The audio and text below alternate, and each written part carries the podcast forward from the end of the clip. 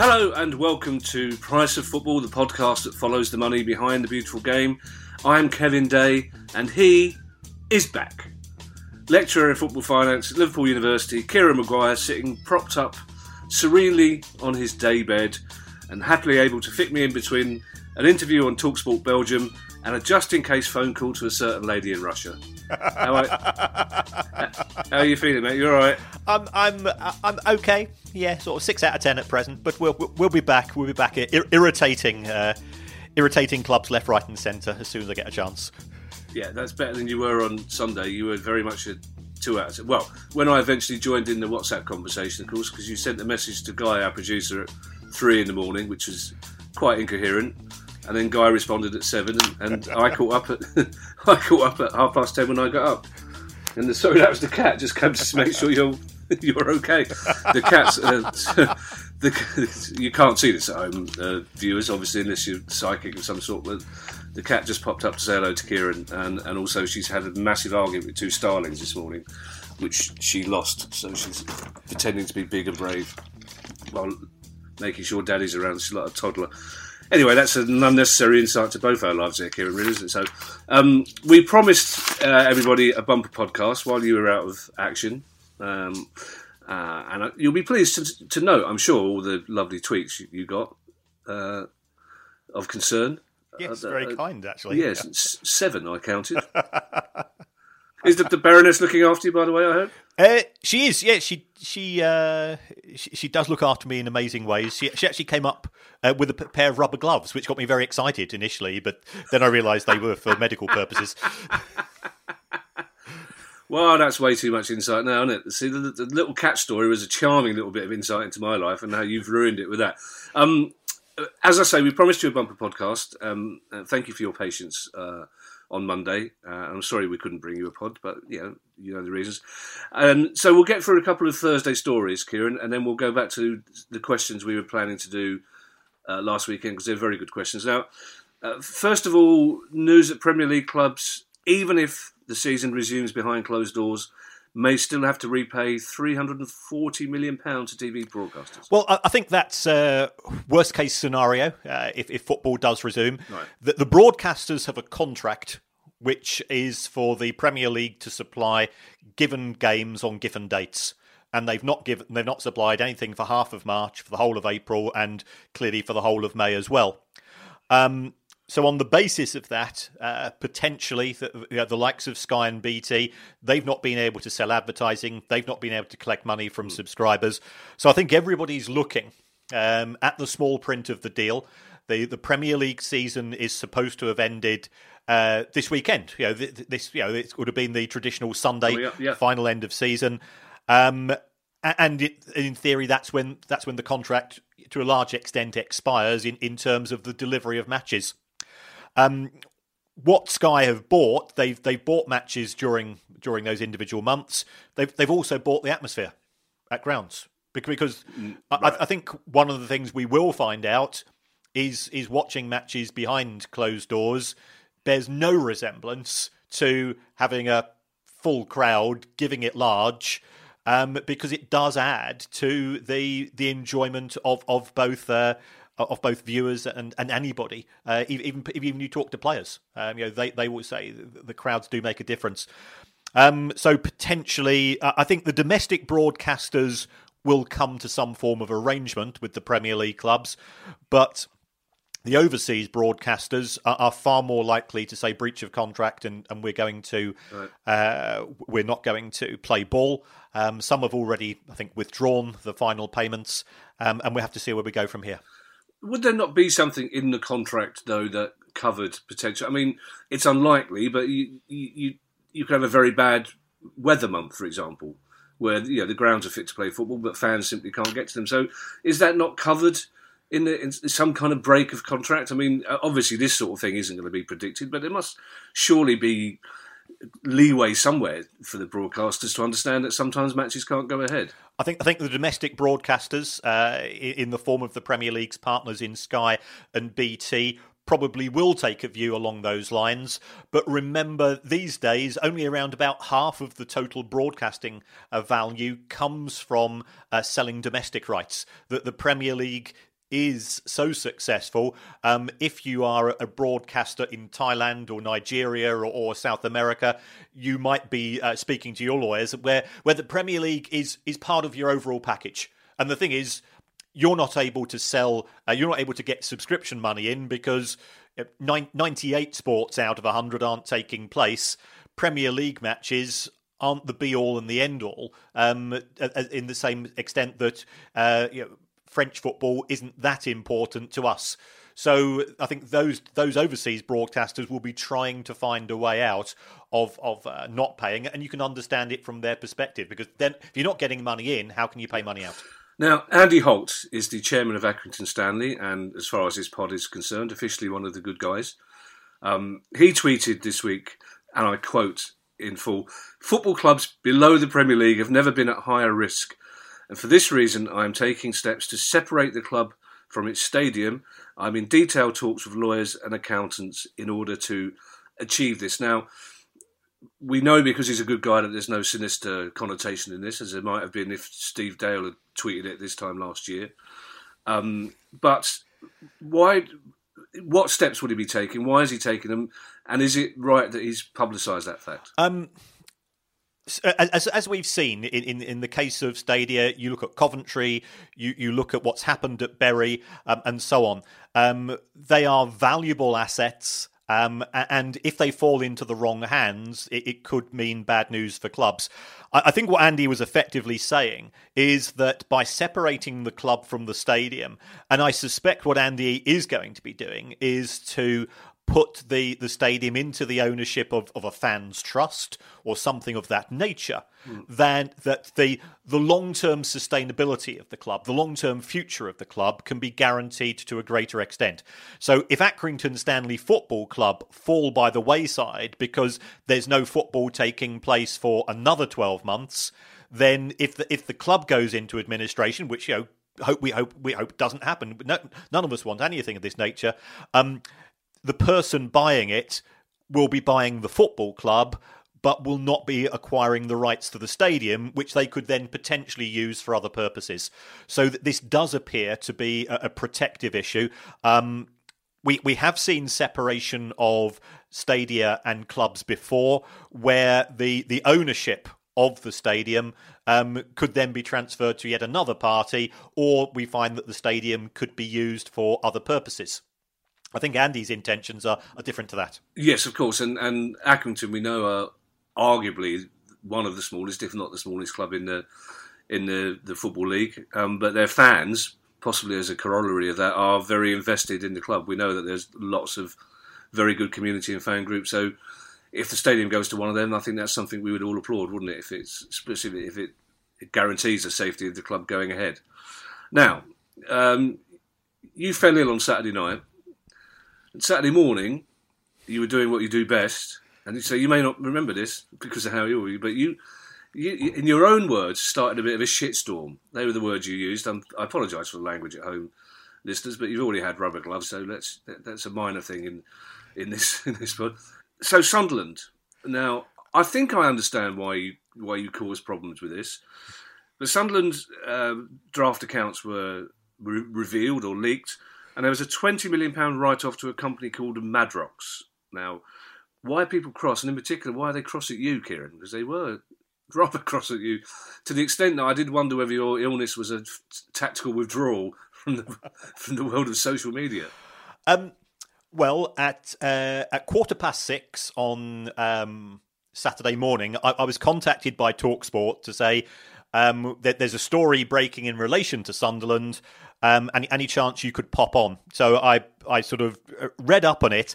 Um, I've I've got to confess. Um, I, I was sent a copy of Sunderland's draft accounts on March the fourth, and, and and I've been sitting on it because um, I think it was out of respect of the person who sent it to me, um, but also what you do tend to find is sometimes when data is leaked, um, there will be um, there'll be little bombs in it, numbers which are not quite right, and therefore you can trace it back to the person who'd leaked the numbers. So um, I, I, had I have been sitting on this for a couple of months and you know waiting to see whether uh, you know journalists who are able to sort of do far more corroboration than I can, um, whether whether they might be able to find something. So this this uh, this story was leaked to or came out in both the Mail and the Times. And uh, Sunderland have new owners, um, and the, the way that it works is that Sunderland Football Club is effectively owned by a company called Madrox. Um, Madrox, it looks as if they've paid around about 37, 38 million pounds to Ellis Short, the previous owner, but um, it would appear that a significant amount of that has come from the, the parachute payments, or was going effectively funded via Sunderland to Madrox to then pay Mr. Short. And this would have actually come from the parachute payments. Uh, that, that, off the top of my head, that's not right, is it? Uh, perfectly legal. It is right. Yeah, perfectly legal, because ultimately, you know, Madrox were buying the club from Mr. Short. Mr. Short said, I want 37, 38 million pounds. Madrox say, we'll, we'll pay this to you, not all up front. Um, so what happened was effectively um, Sunderland received the parachute payments. They appear to have lent the parachute payments to Madrox. Um, and and if, the, if, if these stories are true, because you know th- these are just you know draft accounts leaked. They they could be inaccurate. It could be an elaborate ploy for all we know. Um, but then then the very strange thing was uh, there's nothing to stop uh, Sunderland lending money to, to Madrox, and and that then that loan appears to have been written off. Um, and so therefore you say, well, let's take a look at all the parties involved. Um, Ellis Short, the former owner, it looks like he's going to get his 37 or 38 million pounds. Um, Madrox will have paid that to Mr. Short. Um, will they have paid the loan back to Sunderland? That doesn't appear to be the case anymore. So it, it does appear that the, the the sale proceeds were effectively the the uh, the parachute payments were being diverted um, to to allow Madrox to buy the club. And I think I think that's what's upset Sunderland fans.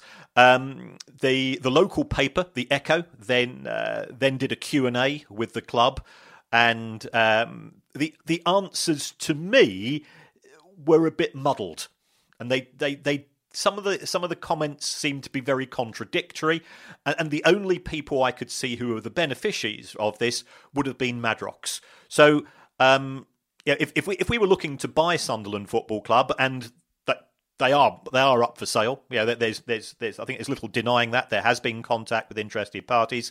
You'd say, well, when I buy the club, what what am I acquiring? I'm acquiring its assets. And you might have thought that one of the assets was, in fact, uh, a £20 million loan which was due to be received from Madrox, and now that's disappeared. Now, if, if you've spotted that as part of your due diligence, that's fine. You know, you'd simply just go and reduce your price by 20 million. Um, sometimes people just buy things on a whim. You know, you, you know, we, have all done. You know, you know the. I appreciate I don't drink, but uh, my mate Big Dave um, once had an angle grinder turn up at his house because he did three bottles of red the previous night and had bought something on eBay at, at two a.m. You know, and people do buy football clubs on on a similar basis to this. Um, so therefore, you might have bought it expecting to get some of the money back, and uh, now you're not. So I think that's upset Sunderland fans. And then on the Sunderland website, um, they the the club were clearly still irritated, and and the club asked itself five questions. To which it gave one word answers, which were yes, no, yes, no, no, or something of that nature. So clearly, there's uh, there's irritation. Um, I, I've I've probably not helped the Sunderland owners here, but I, have got I've got no uh, I've got no no axe to grind against them on, on a personal level. Um, I, I, think uh, that they are another one of these clubs. Um, we were talking about this in, in terms of the PFA last week, who have used the Chancellor's uh, benevolence to delay publishing their accounts for a further three months. And, and if you take a look at, therefore, Sunderland have put themselves in, in, in the same gang as Newcastle, as uh, as the PFA, uh, both of who have got reasons perhaps to not want to show things. Uh, Derby and Sheffield Wednesday, who are both up uh, on charges before the EFL. and you know, as uh, as a Greek philosopher said, you know, you, you, judge a man by by the company he keeps, and, and you, you wouldn't particularly want to be uh, associated with that that group of clubs when yeah they they they're suffer, all suffering reputational damage at present. Well, first of all, who hasn't ordered an angle grinder accidentally at three apart from you, Kira? I mean, this this country's awash with unneeded angle grinders, frankly. It, it, it just strikes me, though. I mean, that's a very clear explanation. It strikes me that well, it should be le- illegal, frankly, because the club clearly seem to have lost money. But just in layman's terms, this is similar to me saying, right, I want to sell my house. I'll give you the money to buy my house. You don't have to pay me the money to buy my house, essentially. Yes. Yeah. Uh, right, okay, well, I, it, you can understand why if Sunderland fans also had part ownership in my house, they'd be cross about that going on. But I suspect this is something that will carry on for, for, quite some time. Let's get, let's get to the questions that we couldn't do on uh, Monday's pod, Kieran. Um, they're good questions this time, and, I hope you are fighting fit because you'll need you'll need your thinking cap on for a couple of them. Um, the first question comes from Neil Condy. Hello, Neil. Um, Neil refers back to remember we had the conversation about um, Barcelona breaking with tradition. Uh, offering a short-term stadium sponsorship deal to raise money to fight COVID in Spain. Um, Neil, question first of all is how much do you think they will get? How much do you think they would reasonably get? Um, and also, again, it's a good question. How much would it be worth to clubs in the Premier League, say, who currently don't have a stadium sponsor? And there aren't many of them, but if somebody wanted to sponsor the uh, Football League's oldest football club, for example, and rename Selhurst Park, what what sort of money would they be looking at? I, I think stadium naming rights is, is one of these things where people start quoting very very big numbers but but in reality it tends to be a lot lower oh, okay in in the case of Barcelona, what what they're going to be doing is that they are looking for a long term sponsor. But what but for for 2021, they say, well, we, we want a effectively a a charitable based sponsor, and it would be called the Nike Camp Nou or the you know Megaphone Camp Nou. Um, I, I think a lot will depend in terms of the price as to whether or not that stadium is going to be empty or full. Yeah, yeah. Because if I if I was sponsoring it and nobody was able, nobody was able to go and take their photographs near it, and you weren't able to see it full of ninety nine thousand people, uh, you know, rampantly supporting their club and, and, and the excitement and, and the glamour and the atmosphere that goes with it, I, I think the value would would be significantly lower. So, um, I, have done some digging round. Um, Manchester City, uh, as far as the Etihad, they had a bundle deal, so it was front of shirt sponsorship with the Etihad. But sort of the figures I've managed to pick up was it was around about two to two and a half million pounds a year. Arsenal, in terms of the Eti- of uh, uh, of the Emirates, I-, I, think it's around about two to three million pounds a year, um, and and that's because. I'm not quite sure there is a huge advantage to the sponsor itself. Yeah, what happens if Arsenal have a poor season? Yeah, because then then you then you'd have uh, damage in terms of that, and and also um, if we if we play a game of guess the club, um, the Sands venue. Okay, so what a, club in the EFL is is called the Sands venue. Any any idea who? Uh, no, I can tell you that Cheltenham are the Jonny-Rocks but um, which just made me laugh a lot. Basically, Who's, uh, you can't buy it. I'll have two together in the Jonny-Rocks, but no, I don't know who the Sands. Who's... Well, the, the Sands venue is Scunthorpe, and it's named after a oh, Blackpool oh, yes, uh, okay. uh, nightclub. And we've got the Crown Oil Arena. No, again. No, that's Rochdale. The Pirelli. Ah, now the Pirelli is um, Burton. Burton, and probably my favourite, the Tony Macaroni Arena.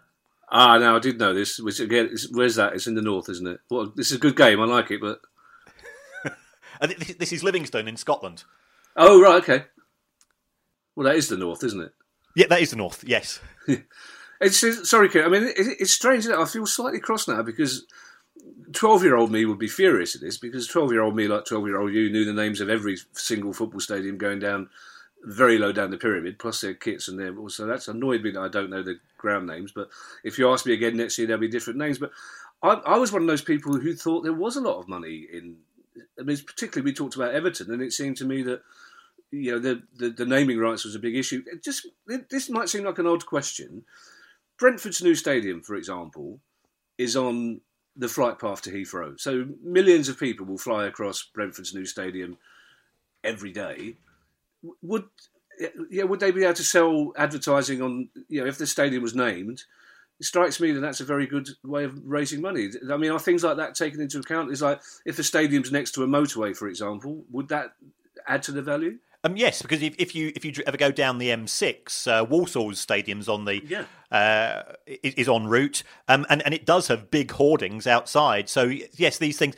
Um, ca- can they get value? Can they get some money for it? Yes. Are we talking tens of millions of pounds. And I think this is what people are getting excited about. The answer is probably no. If, if you remember, we had this discussion a few weeks ago that the Premier League had it stopped its own sponsorship because it felt that it could sell the Premier League as a brand um, rather than it being the Barclays Premier League. And, similarly, um, when you talk about Anfield, um, you know, if it became the uh, Barclays Bank Anfield, that would mean that other financial services companies, perhaps overseas, wouldn't want to have any involvement with. So they clubs tend to look at the whole picture, and you know the, the, reason why I gave you and I wasn't wasn't trying to trip you out with those names is the fact that because you you weren't familiar with them, can you see that the actual value is is pretty insignificant? Yeah, fair point.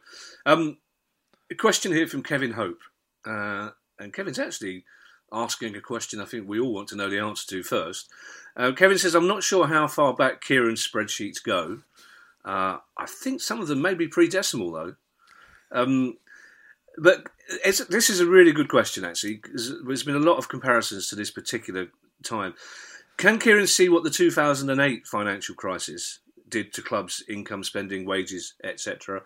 And was the Premier League even then pretty much immune to it? That's, I mean, that's a very good question. There's a lot of us have been. Yeah, that's the only comparison we have. It's the worst financial disaster uh, since the bank crash of 2008. So, what was the effect back then? Well, um, to, to, answer his first question, my, my, Premier League spreadsheet goes back to 1992 with the creation of, of the Premier League. Um, in terms of individual clubs, uh, for, for my club, it, it goes back to, to, when we were formed. Um, I've, I've, got all of the records. I've, I've, not got Palace's records going back to 1861. If uh, if Mr. Parish wants to dig those out, I'm I'm willing to put them um, into Excel for him, though. Um, but as, as far as the EFL are concerned, what I what I did, I thought I'd, I'd take a look at a couple of clubs that, that were around then uh, and compare them to now. So I, I took a look at Ipswich because Ipswich have been a, a hardy perennial of the Championship, um, and and there was no noticeable impact to to their income streams. They were you know, clubs in the championship were actually hit far more by the demise of ITV Digital in 2002 2003. Um, as far as the Premier League was concerned, uh, the Premier League's income went up in 2008, and, and, I think this is testament to just how significant those TV deals are. That uh, the, the, Premier League that year had negotiated the start of a new three-year deal with Sky, and they, they were reaping the rewards. So, um, I'm sorry, your cat's just walked across the screen. so I, will now get back to being a professional. Smudge. Sorry, Smudge. Thank you. All right. She she loves. To, she wants to be with Daddy. That's, That's fantastic. Uh, so so the Pre- Premier League income went up. It went up in terms of match day. It went up in terms of commercial sponsorship, and it went up most of all in terms of. Uh, the broadcasting. So, as far as the EFL were concerned, there was no discernible uh, decrease um, because whilst that that was a that was a, a tough year um, I, th- I, think it was very much focused upon particular industries, and uh, it, it, wasn't global in the sense of um, yeah, there's, there's going to be no match day income for for 2010, so for 2020, uh, and potentially you know, to the end of the 2020-21 season, that will hit clubs to a far greater extent. That's um, that's interesting. I, I wasn't expecting that to be the answer. Funny enough, I was talking to somebody in the horse racing world just a couple of days ago we're talking about we're looking for glimmers of hope for football, and of course, uh, horse racing was wiped out for quite some time by the foot and mouth disease. There was no horse racing for a long time, and that within a year had sort of fairly much bounced back. So there is there is hope that once this is over, football clubs like the economy will be resilient enough to to spring back into place. Now, Mark Ridley has asked a, a good question. Hello, Mark.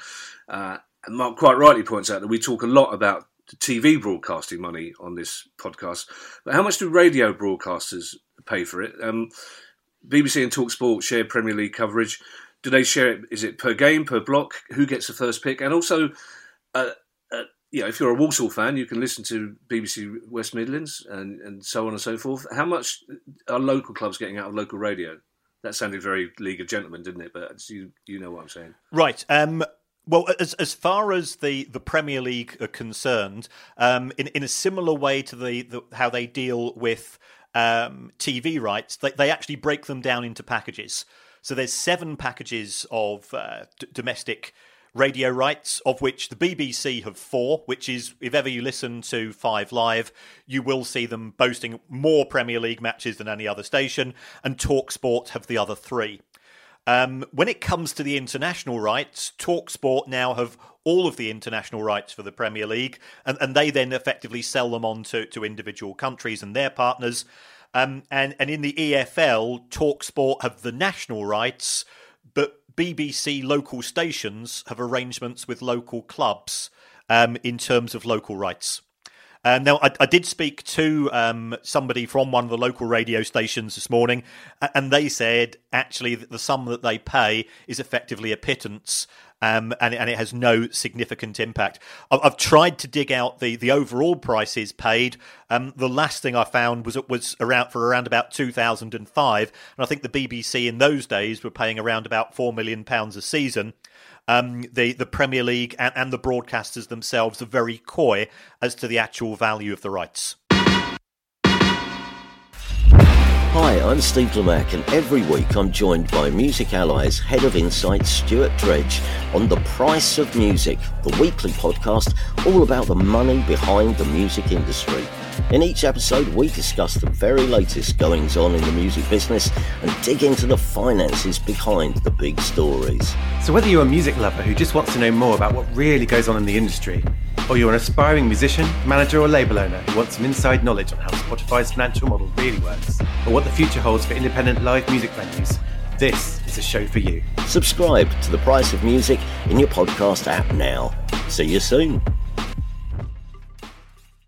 A question from Lucy Williams. Now, to be perfectly honest, the first time I read this question through, it was me that needed to lie down. Yes. To be perfectly honest, I suspected as much. It's it's it seems quite a technically complicated. It seems like quite a technically complicated question, but um, you you will understand it. Now, Lucy's question is um, for a player swap deal. So, e.g., uh, Alexis Sanchez for Henrikh Mkhitaryan. What happens to the player book value for both clubs after the deal? So, do they put that the value of the player down as what it would have been for his last transfer? or is the existing value wiped off and the new player registered at zero? Um, it's it's, it's neither. I think in effect, it, it's the equivalent of trading in a car. So let, let's say that uh, you're buying a car for twenty five grand, and the the dealer gives you ten grand for yours. Um, your cash cost is 15 but if somebody said how much did that car cost you'd say 25 grand so so as far as the the swap between Mkhitaryan and Sanchez was concerned um, the the only issue here is that both clubs said well we think both player is worth 20 million quid and therefore they've both gone into the books at that particular price. I think the way it will have been done is that they will have both agreed a price so that there were no losses going through the accounts on part of the deal. Um, so you know, it's it's it's it's messy. It it it is accounting geekery. Um, and it gives clubs an opportunity to make sure they don't they don't lose out as far as the trade is concerned. Okay, Lucy, I hope that answers the question. I I did sort of drift off halfway through the answer. I'm, I'm not going to lie, but there you go. Um, Jamie Moss has asked us a question. Uh, thank you, Jamie. Hello. Uh, again, Jamie said we've talked about, or you've talked about in particular, possibly binning the Carabao Cup in future seasons due to European fixture congestion. Um, Jamie's question is why could it not be maintained as a source of income for the teams that are not playing in Europe, i.e., the rest of us, or would that be pointless without the glamour of the teams playing in Europe? And also, I'd like to add on, and I, I apologise to the person who tweeted me with this question. I, I, I, for some reason, I couldn't find it, and I, can't give your name, but it, it was a similar uh, question. But what he said was, would it not be more sensible to bin the FA Cup. If you're going to lose any tournament, why not lose the FA Cup, which is very complicated because it starts in July and it's every club in the country. Whereas the Carabao Cup is quite simply the clubs in the Football League, which struck me as a, a very good point. Yep. So, so let, us deal with those um, in turn. Um, we, we could have a a cup competition which doesn't involve the clubs in Europe. And, and if you go back to the glory days of the Zenith Data Systems Trophy, uh, yeah, course, um, yes, which we yeah, won, yeah. that that that worked. It, it didn't tend to generate big crowds. Um, I, I think the problem that would exist to an even greater extent than we have potentially at present is that the larger clubs wouldn't give it and, and when I by the larger clubs I mean the, the non big six the non European competition participating clubs in the Premier League um, they they don't take the FA Cup seriously where the, the you know the the winners get 4 million pounds. They don't take the Carabao Cup seriously where the winners get 100 grand. So would they take another competition seriously. And also, remember, we've also got the Checkatrade, Checkatrade Trophy, where the lower league clubs effectively play against the, the under 23 teams of clubs from the Premier League. Um, and and the prize for that is is a hundred grand.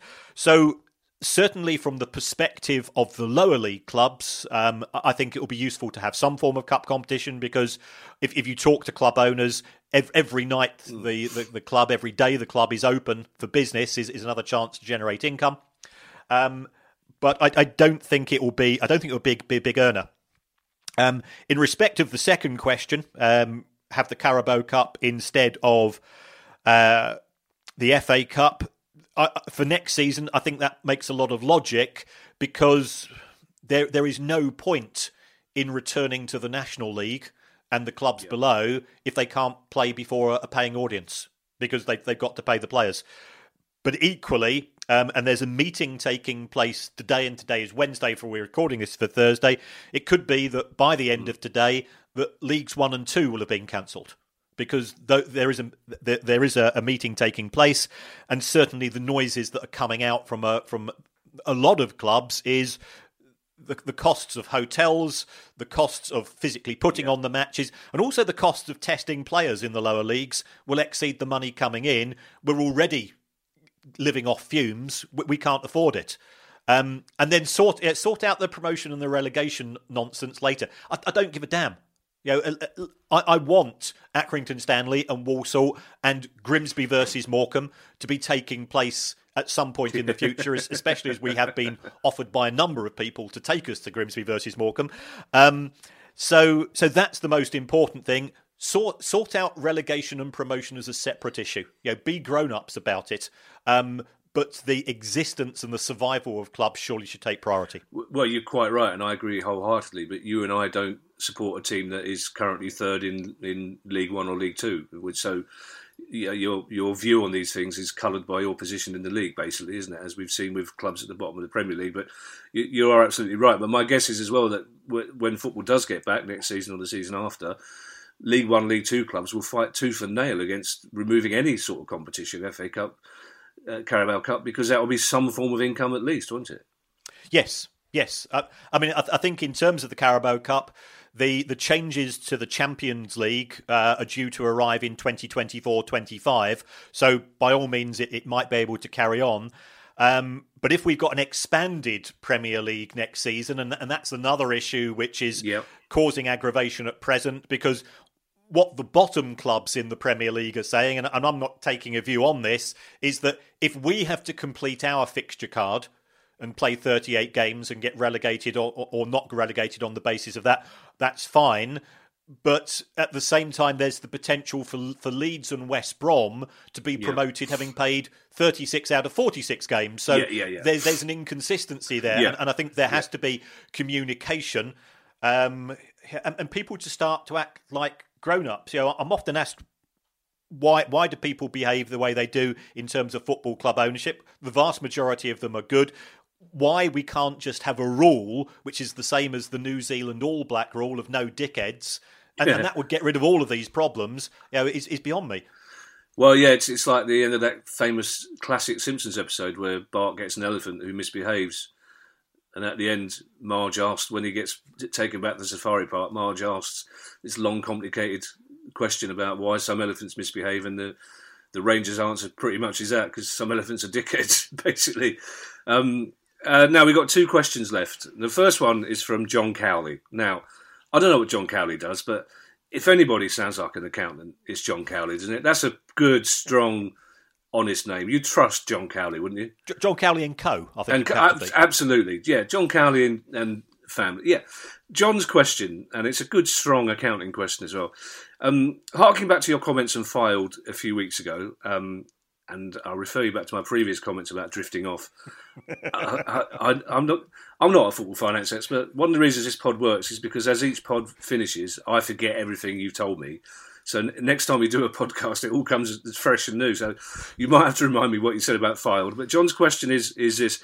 What is a taxman's view on allowing sponsorship by a company against tax when owning club is clearly more of a hobby than it is a viable commercial proposition? So, in other words, you've got a rich businessman, he wants to own his local club, they're not going to make any money. How can he claim money against the taxman in that situation? Right. Um, I'm I'm not a tax man myself, but I I uh, I did my research on this. Spoke to spoke to a friendly tax inspector of mine. Um, you can only have uh, sponsorship allowed. So you you uh, we could pay a million pounds to Fylde as sponsorship, and that's fine. The club receives the money. That's not illegal.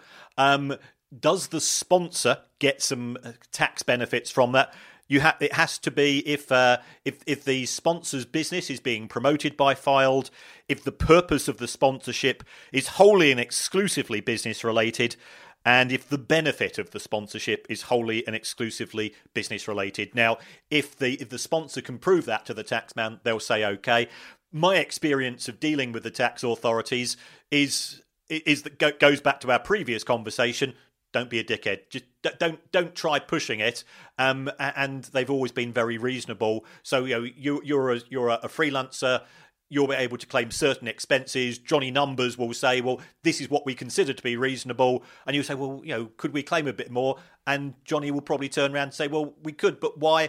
Why do that? You know, why upset the tax man? Because then they might decide to investigate to a much greater degree." So it's it's a case of just being sensible, being fair, um, and then the, the sponsorship might work. Yeah, we actually had uh, my hairline has stopped stopped receding about ten years ago, a year after it started receding, which I was lucky in that in that extent. But we I remember having a seriously conversation with my uh, accountant, who is Bobby Numbers, as we know, not Johnny Numbers, but because because he every year he just says, "Oh, we'll put another quid on that. That's fine."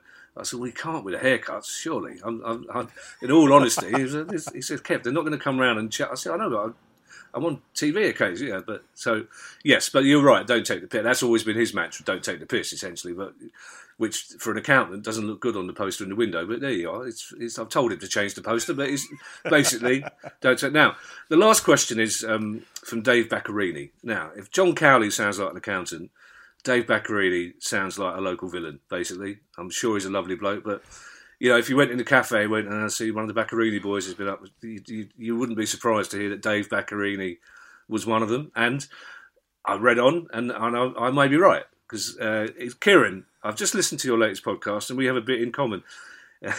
you said you were from the Elephant, right? So yeah, I stand by my comments.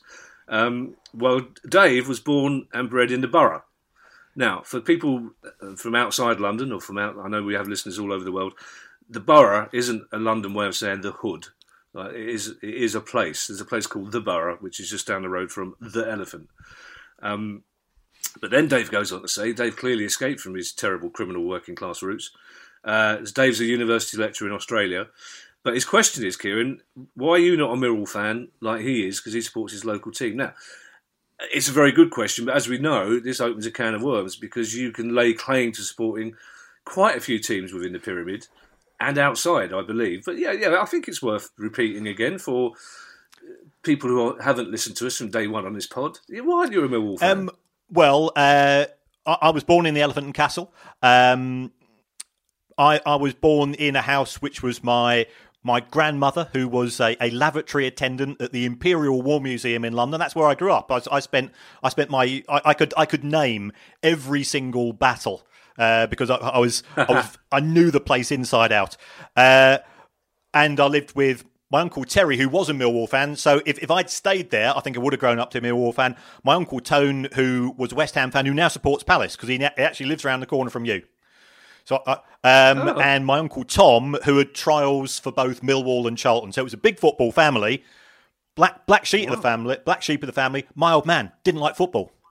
So I know. So um, we we moved to Chelmsford uh, uh because you know typical immigrant Irish family. There's an awful lot of you in a little bit of space. We moved to Chelmsford in yeah, 68, 69, and so I started foot, sporting football. So um, I, just, I just always supported my local club.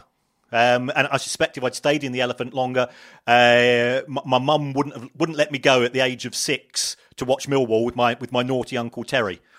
uh, so that's that's why I'm I'm not a Millwall fan. Well, that raises several things there uh, Kieran. First of all, I'm, I'm, pleased to hear your gran was a lavatory attendant, but if we're going to start playing prolier than now, I, I can trump you on that. But let's that's that's you know, we're going to expose our working class potential, we'll do that for another pod.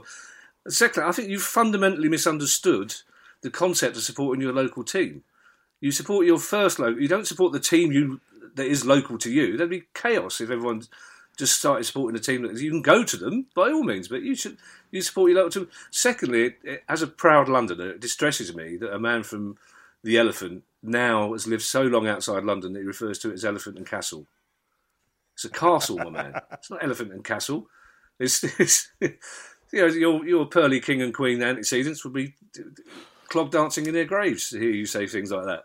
Well, that's that's, that's fair comment, but uh, I mean, I, I, start, I started supporting Brighton because when I was able to go to effectively to football by myself, saying, you know, my old man, you know, he, he, was a fisherman. He wasn't he wasn't a football fan, you know, going back to sort of one one of the reasons why we do love the game, um, he was diagnosed with cancer in the eighties. He was dying, and the last thing we did to, did together as dad and lad, he said, "Right, I want to go to a football match with you."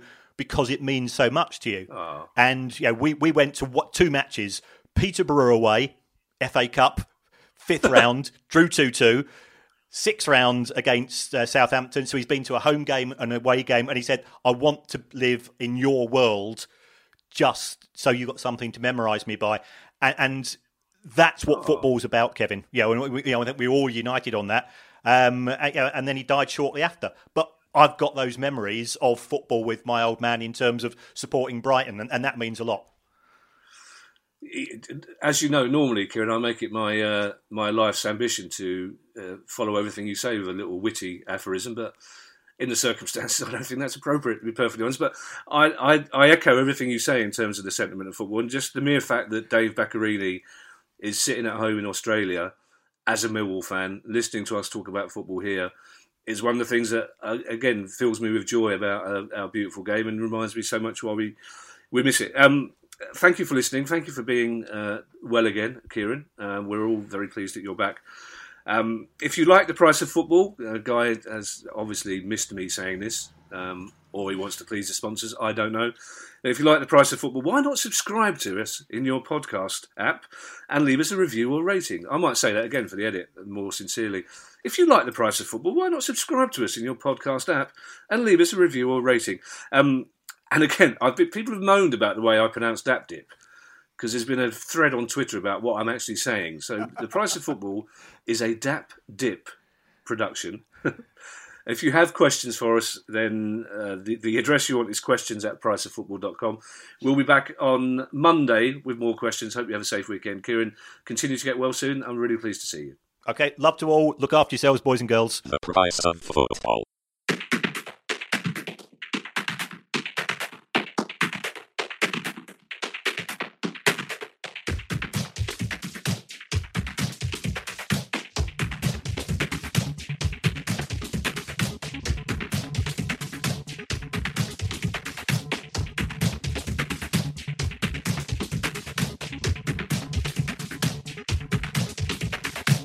Price of football.